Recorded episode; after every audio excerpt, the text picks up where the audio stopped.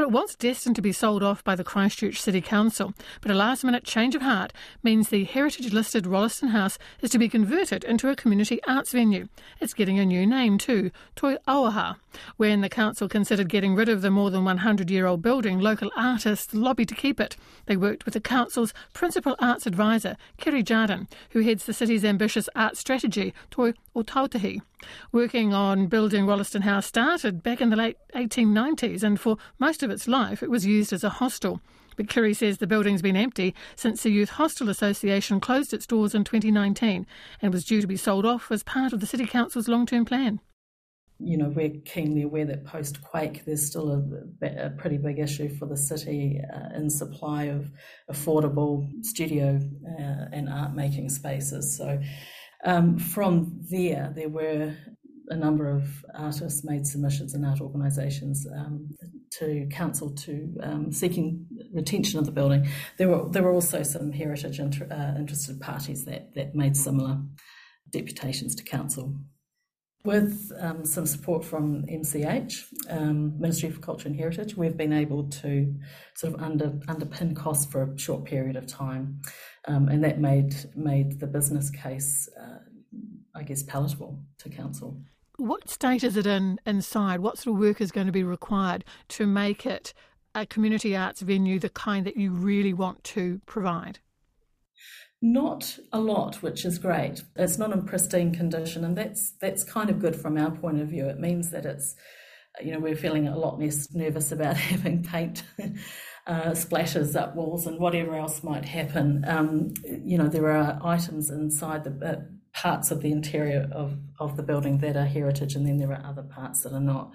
We will look to renovate enough so that we can create um, more open spaces, um, gathering spaces. Um, there's a, obviously a sizable kitchen, and we want to um, create a, enough space for a very long table, um, so that we can start, you know, bringing people together.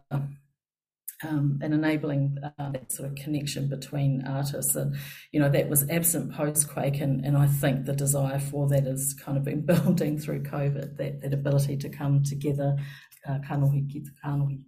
So we're looking at kind of studios, workshops. We're looking at office space. I mean, it's it, it's a big mm. building. It's going to be every nook and cranny. It sounds like is going to be used. The upstairs, we've got 10 um, rooms uh, of varying sizes, uh, sort of roughly from about 10 square metres up to 20 square metres. Um, so they're not they're not massive, but they uh, could accommodate uh, painters, writers, um, composers, digital artists. So so there's a variety of those sorts of spaces uh, that can be used for um, bookable spaces as well. We'll, we'll set aside um, two larger studios to accommodate artists and residents or temporary use. And then downstairs, we've got um, what would have been uh, management accommodation, and that, that we're going to use as uh, shared office space and hot desking uh, for arts organisations, for ourselves from time to time. And then there's a large workshop area that would have been the dining space, I guess, for the hostel. Um, so there's a variety of spaces um, to use, and um, we think we can make it a great place to want to be a bit of work to do, of course, and I think you're going to have an expression of interests uh, to hear from artists who'd like to come and be part of it. When you do that, you know, when you're starting to think about the mix of people coming in, what will you be looking for? I, I, guess what where we've started from in terms of the EOI is going back to our art strategy and what was it that we were hoping to achieve. And you know, we really wanted a city that could support and be was supportive um, and enabling of, of the creative sector where people could come together to be creative. We want to retain people here. We want to uh, keep those graduates in the city a little bit longer. Um, so we will probably have a focus on artists who um, are setting out to commit themselves to to a career in the arts um, knowing that that is complicated and, and you know, as, as always, needing to be supplemented by, by work that won't exclude people who've got day jobs and, and need place and space to work as well. Um, so we'll be, just be seeking to understand what it is people want to, to achieve in the space, uh, what their need is, um, and then demand, I guess, will determine um, how how we allocate those those spaces and what the duration looks like. Um, you know, we're keenly aware that if we um, make a studio space available to someone permanently, that that closes the door on you know others having an opportunity to grow and, and develop and, and connect in a space like that. Um, so we'll be mindful of the, the, the, duration and it won't be they won't be permanent leases there uh, at all. How, do you have any idea of, of how many you'll be able to accommodate? As we said before, it's a big space. There's lots of rooms. Yeah. It's been a hostel. Um, and, and you want this interaction of ideas uh, between the creators and the artists and the NGOs and things. How many people could you fit in there comfortably? Well, depending on how they're working, you could uh, potentially get two two artists in, in each of the studio spaces. Um, so, eh, you know, we could end up with uh, anywhere up to 20 people uh, working from the space, um, be they uh, independent artists or, or those who are working with trusts um, and organisations delivering art programs across the city. The art strategy, or tautahi that you are overseeing, Kiri, is, is very ambitious.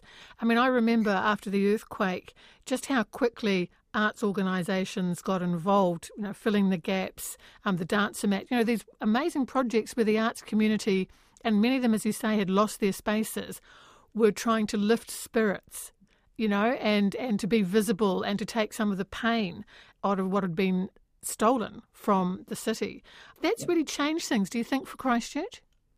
I think so. I think um, you know post post quake we we did have artists and creatives um, really bringing people together, enlivening the spaces that we could get into, and the arts have been a source of you know recovery and of, of rebuilding, and probably giving expression to some of the grief, um, and that's post quake, but also um, post March 15 as well. You know, there's the city has has had its um, share of, of challenges, and the arts sector has certainly kind of pulled people together. I think as a country, we've probably experienced that um, through COVID. Um, and the, the role the creative sector can play in, in kind of entertaining and supporting us when we're feeling a bit isolated or alone or down. So really important. And, and we, we knew that was important through the strategy. We actually took a frightening uh, length of time for some to, to develop it. We, we took a couple of years from the setting out to engage and consult and, and develop the, the draft. And so we launched it late 2019, you know, and we it is a partnered strategy. So we, we're working with um, the likes of Creative New Zealand and, and Rata Foundation and with uh, the Ministry of, for Culture and Heritage coming in later in the piece, you know, with everyone getting behind this ambition for the city and understanding the, the potential for well-being and the environment and the economy that the arts and, and being engaged in creativity can can do for the city, can do for the community. Some great initiatives too. I note that you've got incubators for screen and music, and I think you've got filming has started on Paul Cleave's, the cleaner, um, being filmed for I think TV in Christchurch. But you know, for, for screen and music, these these incubators that you've started up, matching locals and mentors. What are you seeing come from that? So um, particularly with the the screen, that that was the, the first incubator of the of came off the rank, if you will. Um, we called for for expressions of interest with people writers. We wanted people who had an ambition to to be active and working in that sector. We're also um, really focused on projects that um, could happen here in Ōtautahi or Canterbury more more widely. Um, and we matched projects with um, mentors, and we went nationally looking for our mentors, looking for those that might have had a connection to the city, but if not, those that um, could really enhance and support the project that was being undertaken. So um, we've got eight projects underway and some great mentors supporting those filmmakers. Um, to date, we've had one project submitted to uh, Sundance. We've uh, as a, a, a, project for development. And we've got two scripts in front of uh, producers at the moment, just having a look. They, they might not evolve into anything, but it's a massive progression for, for people that had been writing short stories or playing with making videos during lockdown. so, um, you know, some great advances for those individual filmmakers, um, but also lots of learning for, for us and Um, with the music, similar sort of process, matching people working in the sector, the producers uh, and talented musicians and uh, writers working to develop independent musicians or bands and to to wherever they needed the the support. So pitching in where they needed it.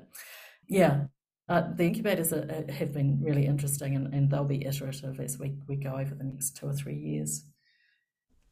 So, ongoing. Any other incubators you've got in mind? Yeah, we're just starting one which we've called the feedback loop. And the idea behind this is to record uh, performance artists, be they uh, theatre practitioners or poets, and then to share that that recording with their mentors and develop that work so they, they're getting to see themselves perform i guess and that's again aligning the performance artist with a mentor that will bring out the best or support that that performance Um, but we've got we've got a range of other projects. We're we're, we're also um, running uh, master classes and uh, workshops, so collaborating with the physics room um, on exciting stuff like taxation and marketing and contracts, all the stuff that you actually need to.